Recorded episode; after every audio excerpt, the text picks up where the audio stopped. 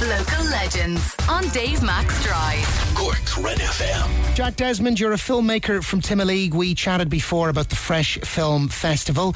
Uh, but yourself and your twin brother Cian, you guys have been busy. You've been putting a documentary together, soon for release on TG4, called Cluiche As Baile, and it's about GAA clubs in, well, unusual parts of the world, really. Is that the gist?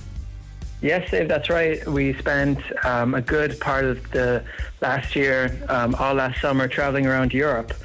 So the documentary As Baile, or the away game in English, it looks at um, clubs in European cities where you have Irish players come who are abroad and they're playing. But it's not just Irish people. There's actually a lot of international people. There's local Germans, local Spanish people who are, who are picking the game up for the first time and they're loving it.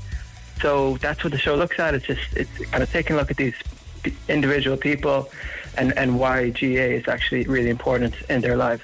One of the places is somewhere I have visited and really found interesting, uh, La Coruña in Galicia, uh, where there is a tower, um, uh, a, Yeah. Brogan's Tower, uh, and it's in in, right, yeah. in the mythological stories of Ireland. Uh, it was from this tower that Ireland was glimpsed, um, uh, and that's where the Meal de España comes from. Uh, I'm not sure how we, we we maybe don't need to go into the depths of that story, but it's it lays down a, a, a, a mythical story in, in Irish past of a connection between Ireland and the north of Spain, and might link to where the Celtic people that came to this island may well have come from northern Spain. That's that's some of what that is, and they feel that connection in that part of the world. Hence why I think they are are keen on kind of exploring it more. And in fact, the GAA club that you spoke to over there are called the, the Fillos de, de Brogan, uh, and because like Galician is a mix of Spanish and, and Portuguese, so it's it's the Sons of Brogan is the name of their team, right? Yeah, so in Galicia, there's a real feeling of a Celtic connection. They feel very strongly that they're related to us here in Ireland. And yeah, the Fillos de Brogan is, is one of the teams in Galicia. It's in A Coruña.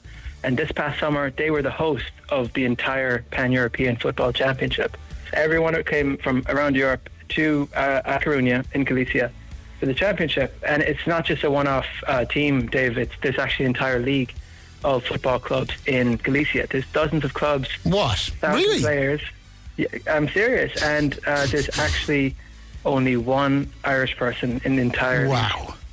Everyone, everyone else there is Galician, and and the reason is is they just feel they feel almost more connected to us, as one um, of, of the women told us. Uh, they feel more connected to Irish people than to other Spanish people.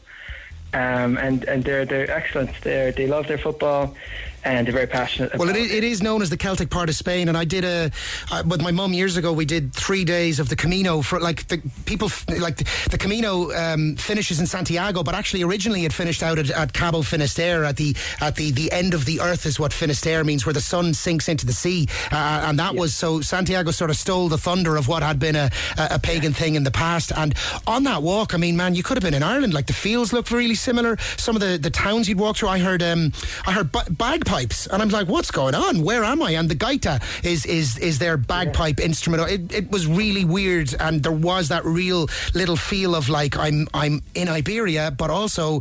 There's a familiarity uh, feeling it too. Sorry for taking it down that route because there's much more. Hamburg, Cologne, Madrid, and so much more in your 50 minute documentary, which screens when on TG4? Thursday, June 1st at 9.30 p.m.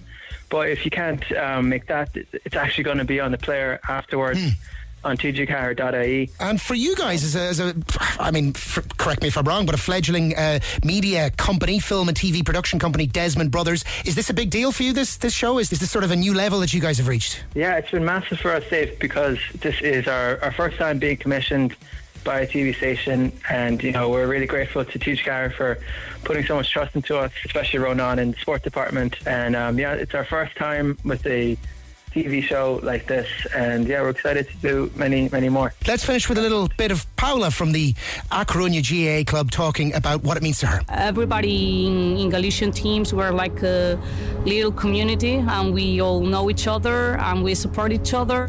Si Paula Carla Human Pell Gaeli a Fillos de Brogan.